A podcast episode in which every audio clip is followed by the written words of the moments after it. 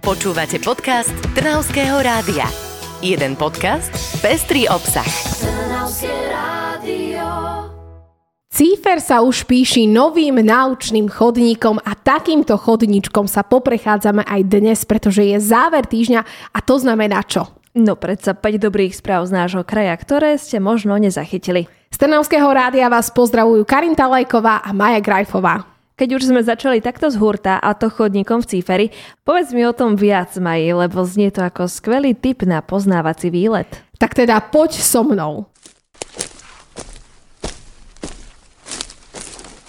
Sme v historickom parku, pri chránenom strome a naokolo pri cestičkách môžeme vidieť infopanely, ktoré nám hovoria viac o histórii kaštieľa a parku, venujú sa aj živočíchom a vtákom, ktorí tu žijú. Dnešnom spoznávacom výlete môžeme pokračovať. Navrhujem cestu autobusom a budeme letieť ako výchor. A to nie je úplne odveci, pretože v Ružindole odklepli rekonštrukciu autobusovej zastávky s názvom Výchor. Počas prác síce bude fungovať v obmedzenom režime, tešiť sa ale môžeme na novú zrekonštruovanú zastávku. Na Výchor nasadneme a otvorčíme do Trnavy. Počujete? Rýchle zaznamenajte každý tón.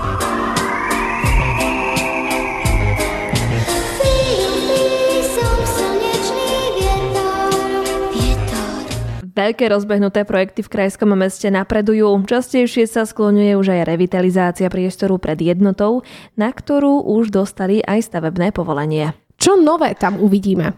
Priestor dostane tzv. druhý dých, pribudnú lavičky, stromy a aj zaujímavý vodný prvok v podobe minifontánok. A čo kruháč na Botovej a Študentskej? To sa už niekam posunulo?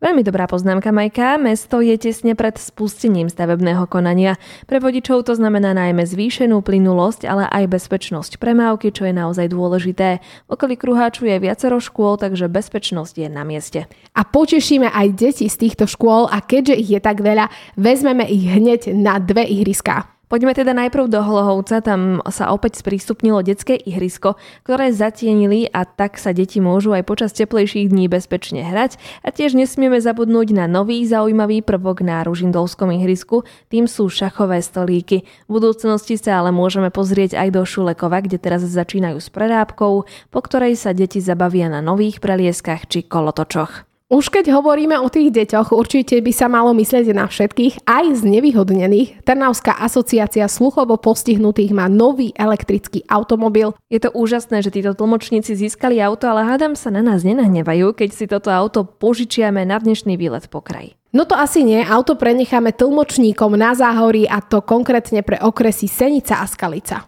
Ale teraz si ma úplne namotivovala pomáhať a celá táto správa ma takto namotivovala. Poďme ešte na výlet do jednej z našich krajských nemocníc, kde môžeme darovať krv. To isté si povedala aj skalická zdravotná sestra. Tá spoločne so svojím bratom darovala krv a krvné doštičky už neuveriteľných 155 krát. To je naozaj úctyhodné číslo. Darovanie krvi je pre zdravú osobu naozaj maličkosť a pritom môže zachrániť niekoľko životov. Pred darovaním krvi si zatiaľ môžeme pozrieť webovú stránku Národnej transfúznej služby. Tá nám priblíži všetky potrebné informácie k tomu, či sme vhodnými darcami, ale aj to, aké veľké zásoby jednotlivých krvných skupín sú aktuálne dostupné. No ale to bol vyčerpávajúci výlet po kraji, stihli sme toho naozaj dosť, aj sme niečo videli, aj sme prišli o časť krvi a teraz si myslím, že už je čas na oddych. Majka, ty máš určite v rukáve ešte nejaký ten tip. No dám ti takú malú nápovedu.